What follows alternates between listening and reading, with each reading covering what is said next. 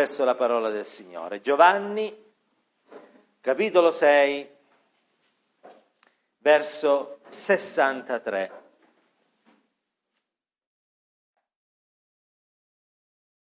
A Dio vada la gloria.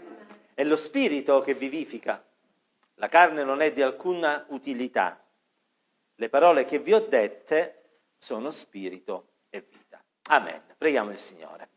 Signore, grazie perché la tua parola è meravigliosa e basta una sola verso per poter realizzare la profondità della tua sapienza e la grandezza del tuo piano per la vita di ognuno di noi.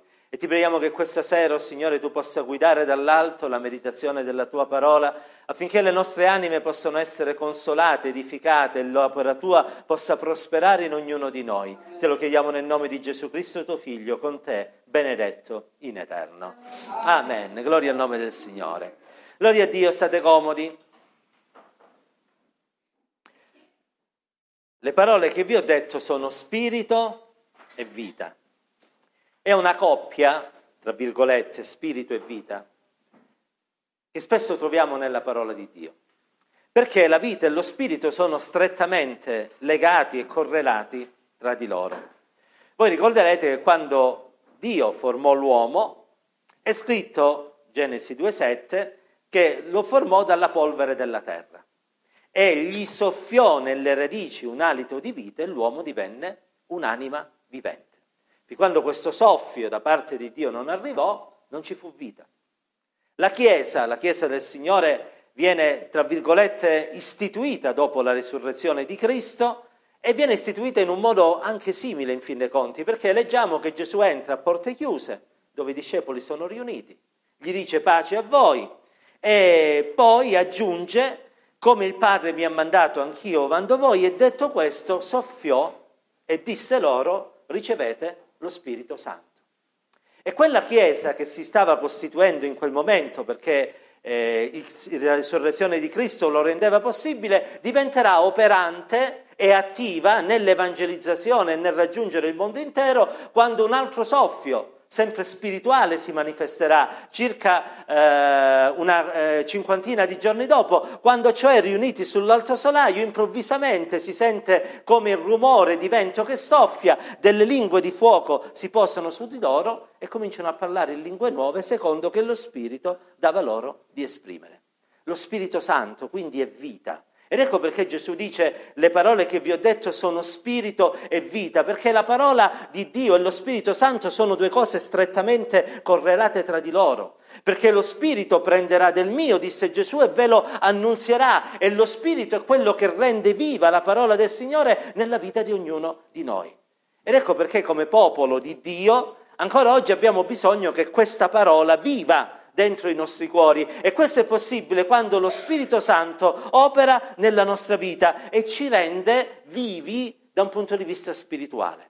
Voi sapete che nel mondo intorno a noi purtroppo ci sono tante persone vive che però sono morte spiritualmente parlando, perché chi non ha Cristo non ha la vita, perché Cristo è la via, la verità è la vita.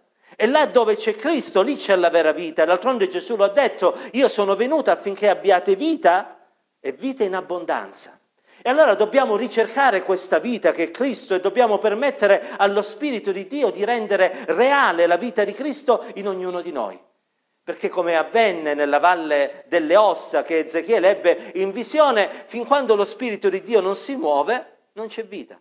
C'erano delle ossa, tante ossa, erano secche, molto secche, erano sparpagliate in quella valle, non c'era speranza per loro perché ormai non c'era più la possibilità che tornassero in vita, ma quella speranza che non c'era nell'uomo c'era invece in Dio. E Dio disse, Ezechiele 37, 9 e 10, disse ad Ezechiele, profetizza allo Spirito, cioè parla allo Spirito e di, così parla Dio, il Signore, vieni dai quattro venti, soffia su questi uccisi e fa che rivivano.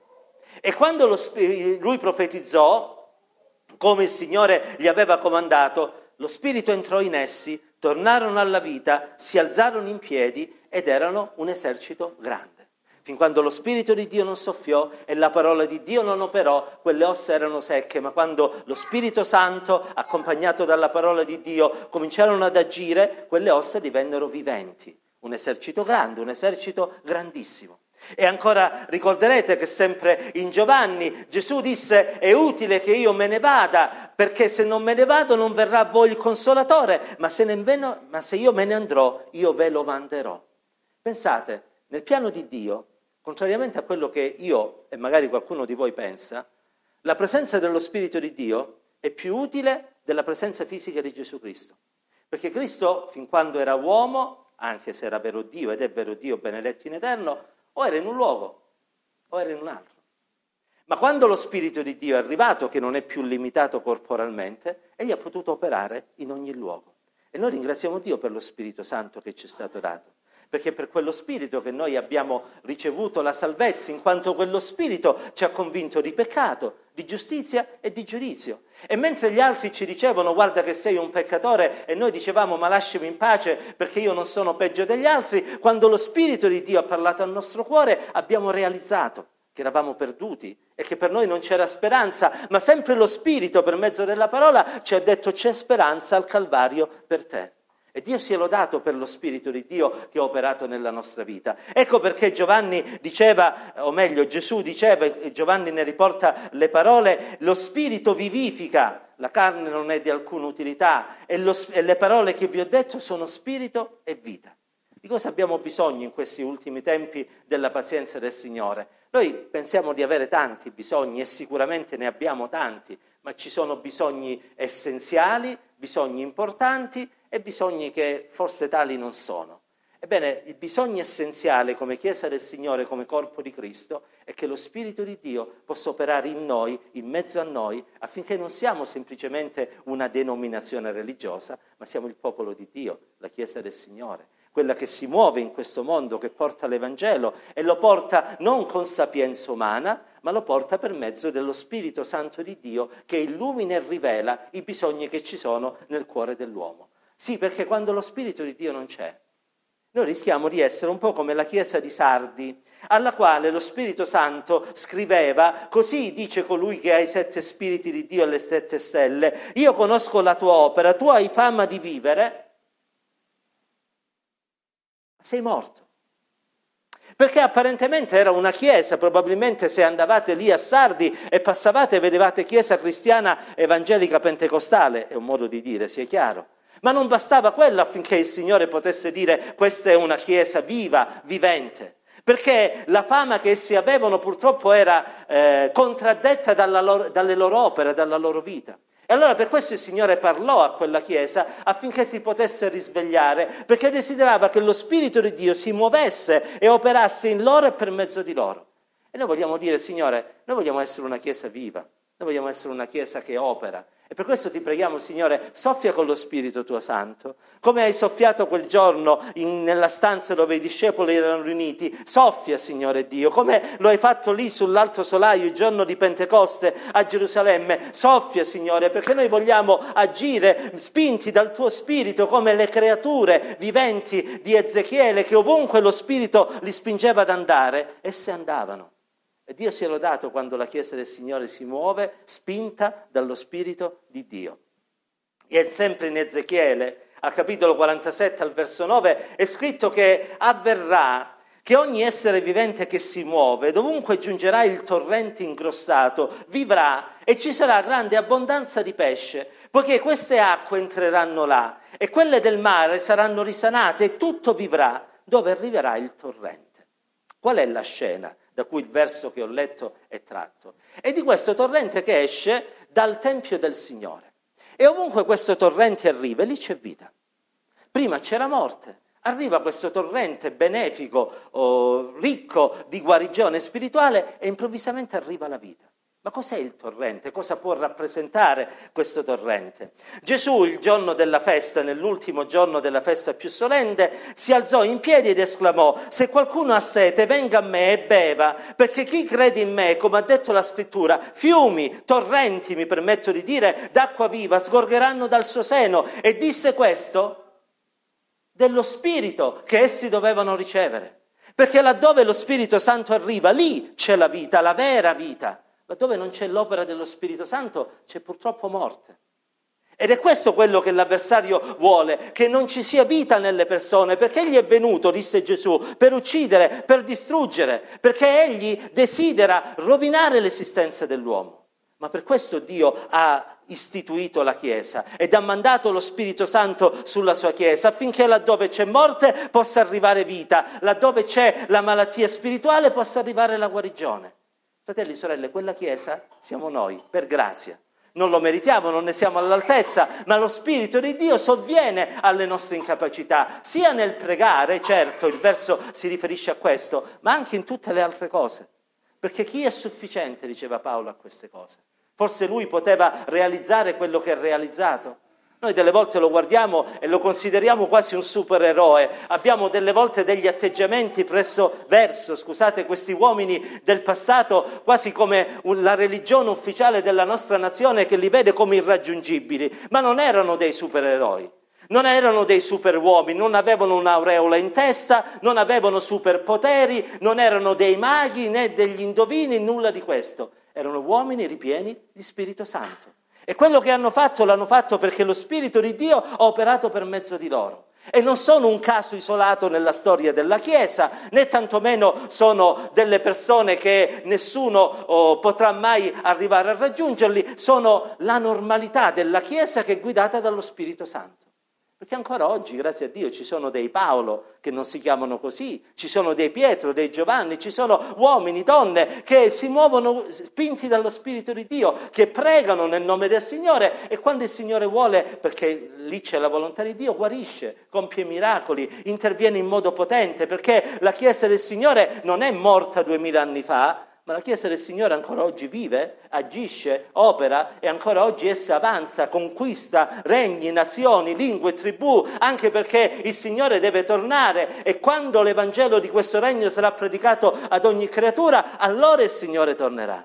Guardiamoci intorno Leggiamo su internet qualche volta qualche notizia buona che edifica e guardiamo quante nuove nazioni vengono raggiunte per mezzo della parola di Dio. Guardiamo in quante lingue, dialetti viene tradotta la Sacra Scrittura. Consideriamo come l'Evangelo si sta spandendo nel mondo intero. Nazioni che prima erano ostili ormai si sono dovuti arrendere all'avanzata del popolo del Signore. Nazioni che prima contrastavano la predicazione dell'Evangelo oggi ormai sono state sconfitte dall'Evangelo stesso e grazie a Dio decine e centinaia di persone si arrendono al Signore.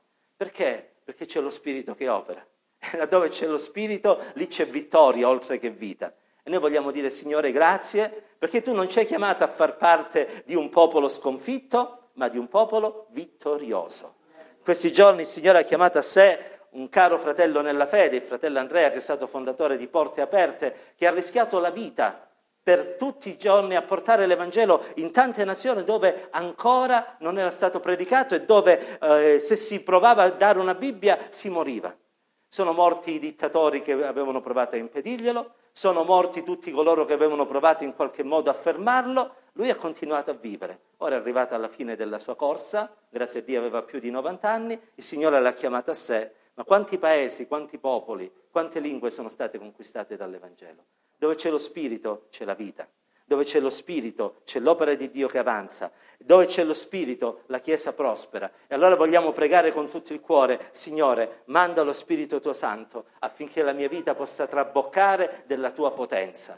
Paolo nello scrivere ai Romani, in uno dei capitoli di questa epistola, il capitolo 8, descrive in modo meraviglioso quello che poi Gesù aveva detto, e cioè che la carne non giova a nulla, ma che è lo spirito che vivifica. Dicendo Romani capitolo 8, dal verso 1, leggo qua e là qualche verso, non c'è più alcuna condanna per quelli che sono in Cristo Gesù, perché la legge dello spirito, della vita di Cristo mi ha liberato dalla legge del peccato e della morte.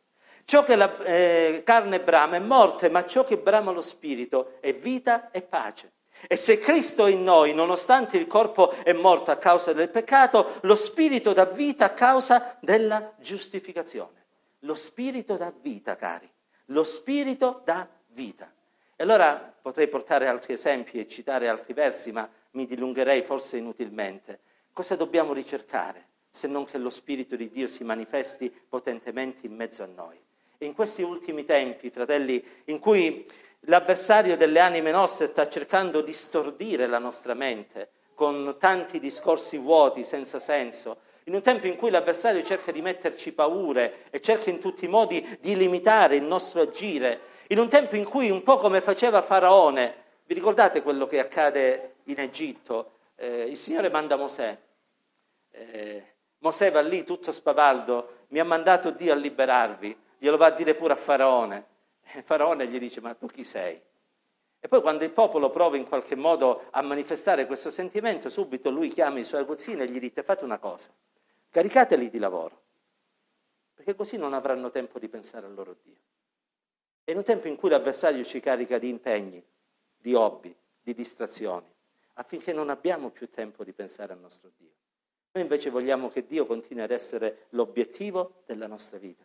E quando lo cerchiamo con tutto il cuore, Lui si lascia trovare e Lui spande lo Spirito Santo. E sapete, si vede quando lo Spirito di Dio opera in noi. Ce ne accorgiamo noi stessi, ce ne accorgiamo quando ci riuniamo insieme, ce, ne accorgono le persone che sono intorno a noi, perché la nostra vita non è una vita semplicemente religiosa, è molto di più. È una vita che è infiammata dalla potenza e dall'amore per il Signore. Sento tante volte dire alle persone bisognerebbe forse cominciare a cambiare le cose, bisognerebbe un po' adattare il messaggio ai tempi, forse avremmo bisogno di un messaggio nuovo, diverso da portare a questo mondo, così magari si avvicinano, si convertono.